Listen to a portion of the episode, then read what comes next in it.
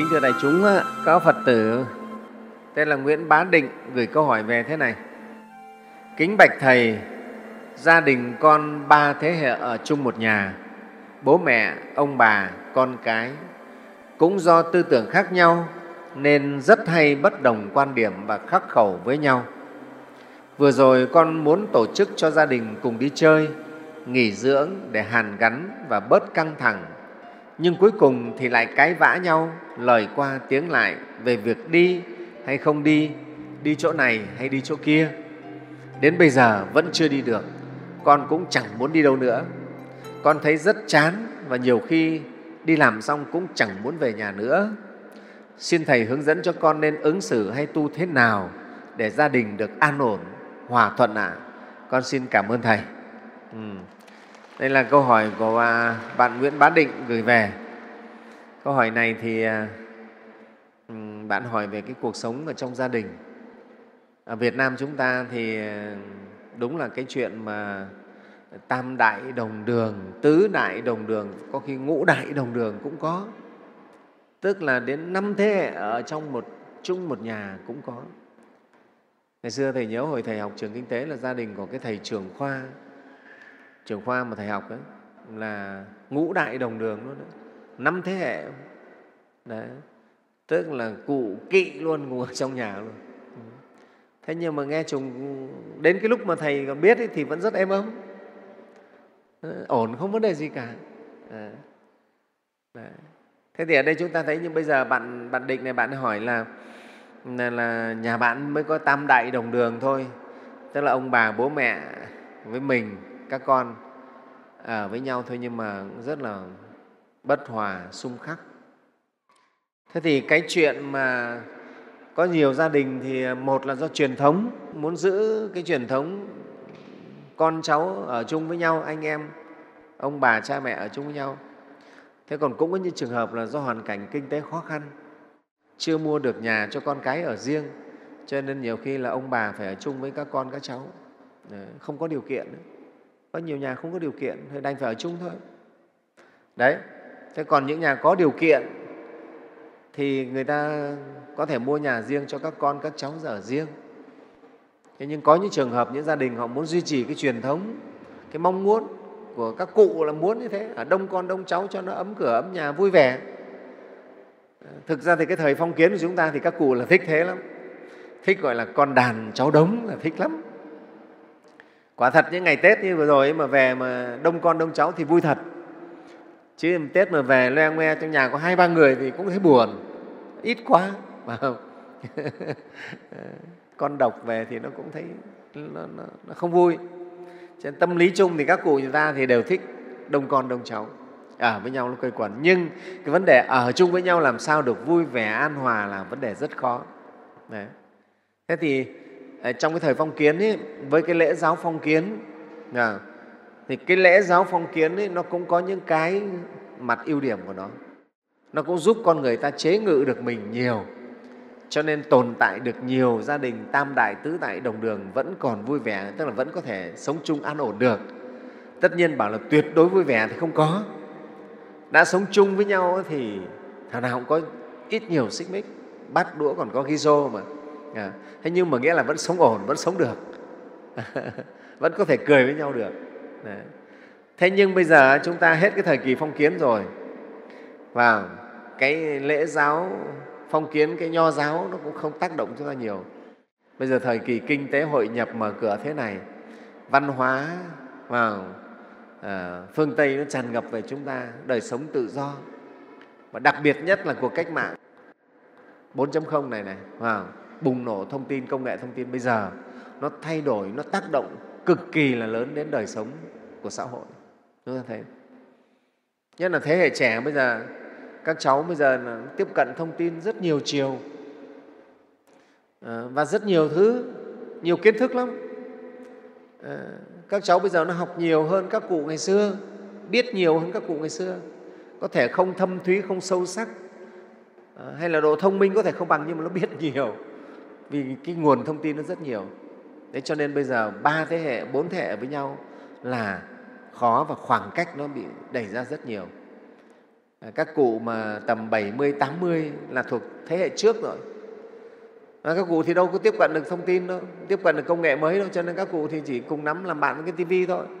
À, thế và cái tư tưởng của các cụ thì nó vẫn vẫn cũ cũ vẫn cổ hủ như trước thế còn các cháu bây giờ thì nó mới mẻ nó đủ những cái thứ mới ngôn từ của nó cũng mới cách ăn nói cách sống cách sinh hoạt mọi cái. À, thì chúng ta biết để mà điều tiết được cho mấy thế hệ với nhau là việc rất khó. Ờ, tập tính tập khí mỗi thế hệ một khác. Và các cụ già ăn thì thích ăn cơm nát cơ chẳng hạn. Trẻ con nó thích ăn cơm cứng cơm rắn cơ. Đấy chúng ta thấy nó khó rồi. Mà các cụ ăn cơm phải có canh nhiều khi nó thì chỉ cơm rang nó thích. Đó. đó thế rồi mà các cụ thì ờ, ngày xưa thì cứ phải gọi là, là, là, là khăn chít mỏ quạ phải áo mưa ba mưa bảy kín hết thân. Bây giờ chúng nó thì mặc quần đùi áo ngắn cuốn cỡ đấy. Các cụ trông thấy các cụ cũng ngứa mặt rất nhiều cái quan niệm. Ờ, các cụ thì thích xem tuồng với cải lương với lại cả trèo còn bây giờ thì chúng nó phải xem cái gì hip hop các thứ nhảy sập sinh phải không? Đấy thế thì làm sao mà nhà mà có một cái tivi thì thì nên ông bà với các cháu cãi nhau. Ừ, rất là khó. Đấy thế cho nên chúng ta thấy là để mà sống chung mà à, an lạc vui vẻ nhiều thế hệ là cả vấn đề. Thế thì bạn định bạn hỏi thầy bây giờ làm sao? Thầy thì thầy nghĩ thế này.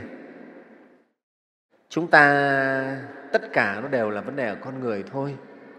Và vẫn có những gia đình nhiều thế hệ sống với nhau mà họ vẫn an ổn. Và tất nhiên nó bên cạnh đó là phải có cái điều kiện về vật chất cũng tương đối. Chứ mà nghèo cùng bấn thiếu thốn quá nó cũng khó. Ừ, thưa đại chúng nó tức là điều kiện về vật chất nó cũng phải đảm bảo. Thế rồi bên cạnh đó là cái cuộc sống về tinh thần. À, nếu mà tất cả những người trong gia đình mà đều là những người được giáo dục ờ, được rèn luyện biết cái cách sống chung. Sống chung là biết lắng nghe, biết thông cảm, biết chia sẻ với nhau. Thì nó sẽ dễ và phải lắng nghe, phải thông cảm và thấu hiểu nhau. Đó. cho người ta gọi là hiểu và thương mà. Bây giờ cháu mà hiểu được ông, hiểu được bà đấy bây giờ ông bà là răng thì móm hết rồi, cho nên ông bà phải ăn cơm nát. Hiểu thế là tự nhiên thương thương được ông bà. Ông bà thì phải thích nghe tuồng cơ, nghe cải lương cơ trèo cơ. Ờ, thế còn mình thì các cụ ngày xưa này đấy sở thích của các cụ. Thôi thì phải không? Mình chiều các cụ. Mà, thế thì mỗi người nhường nhịn nhau một chút. Thế các cụ già mà lại cũng được tu được học phật pháp cũng hiểu ôi rồi các cháu bây giờ nó trẻ thế thôi. Mình cũng chiều các cháu mình nhường các cháu. Đấy nó là sự nhường nhịn thôi mà. Đấy, cho nên thực sự mà nói thì thầy vẫn nói là nếu cả một cái đại gia đình cùng được quy y tam bảo, cùng được tu học giáo lý của phật, biết hiểu, biết lắng nghe, biết thông cảm, thì sẽ sống an ổn với nhau được. Có thể sống an ổn, mỗi người nhường nhau, nhịn nhau và thương kính nhau, có thể hy sinh vì nhau. Cho nên cái cuộc sống mà toàn là những con người ích kỷ, không hề biết hy sinh cho nhau, thì chẳng bao giờ có an hòa, có hạnh phúc được. Thế mà chỉ có những con người học phật như chúng ta biết tu biết tập thì mới biết hy sinh mới biết nhường nhịn mới biết vì người một chút thì nó mới có tốt thôi. Đây còn ai cũng chỉ vì cá nhân mình thì không bao giờ hòa hợp được cả. Cho nên đại chúng mới thấy cái câu lạc bộ lục hòa chúng ta lấy cúc vàng ấy, tập tu lục hòa mà đã hòa hợp nghĩa là phải làm tan cái mình cái tôi cái, cái ích kỷ đi thì mới hòa được. Chứ còn mình vẫn cứ giữ riêng ý kiến của mình làm sao mà hòa đấy, sữa mà cứ vón cục vào thì làm sao mà gọi là sữa hòa với nước được? Nó phải tan ra. Đấy, thế thì chúng ta cũng thế, chúng ta phải bào cái tôi của mình đi, cái ích kỷ của mình phải bớt đi. Mà muốn bớt cái ích kỷ thì phải tu học phật pháp thì mới có cái phương pháp để bào mòn cái tôi, cái ích kỷ, cái cá nhân của mình. Thì sống chung với nhau mới tốt được. Đó, dù là thế hệ nào, thế hệ nào cũng có những cái nhược điểm và những cái ưu điểm. Nhưng mà nếu không biết xoay lại mình không biết sửa mình không biết bào mòn cái tôi của mình thì đều sinh ra mâu thuẫn hết thưa đại chúng. Chẳng phải là già với trẻ ở với nhau mà trẻ với trẻ ở với nhau cũng xung đột nếu không biết tu tập. Đó thế cho nên thầy nghĩ đối với câu hỏi của bạn định này thì thầy khuyên nếu mà bạn giúp cho cả nhà tất cả ông bà đều quy y Phật Pháp và đều nghe Phật Pháp hết, cùng một cái sở thích nghe Phật Pháp cũng đã giúp mình dễ chan hòa. Và khi chúng ta cùng có kiến thức Phật Pháp ấy, thì trong nhà đều là Phật tử với nhau nói chuyện nó rất là vui. Và hầu hết ở đây các Phật tử đã thấy khi những gia đình nào mà cả nhà là Phật tử thì gia đình nó rất là vui. Đấy gọi là gia đình Phật tử. Sống rất là vui. Đấy, rất là rất là hoan hỉ đấy, nhé thế còn nếu mà cả nhà không theo được Phật pháp thì riêng bản thân bạn bạn phải ứng dụng Phật pháp. Mình phải tập nói lời ái ngữ rồi mình chia sẻ những giá trị Phật pháp cho các thành viên trong gia đình mình để mọi người dần dần thâm nhập được à, và mình làm gương. Khi mình là Phật tử, mình phải làm gương trước. Cho nên thầy vẫn nói là đã là người Phật tử thì chân chính thì ở đâu người Phật tử đấy cũng là chỗ dựa cho mọi người. Đó, nhé. Thì thầy à, chúc cho gia đình bạn à, sớm trở thành một gia đình Phật tử sống an vui, hòa hợp với các thế hệ, nha.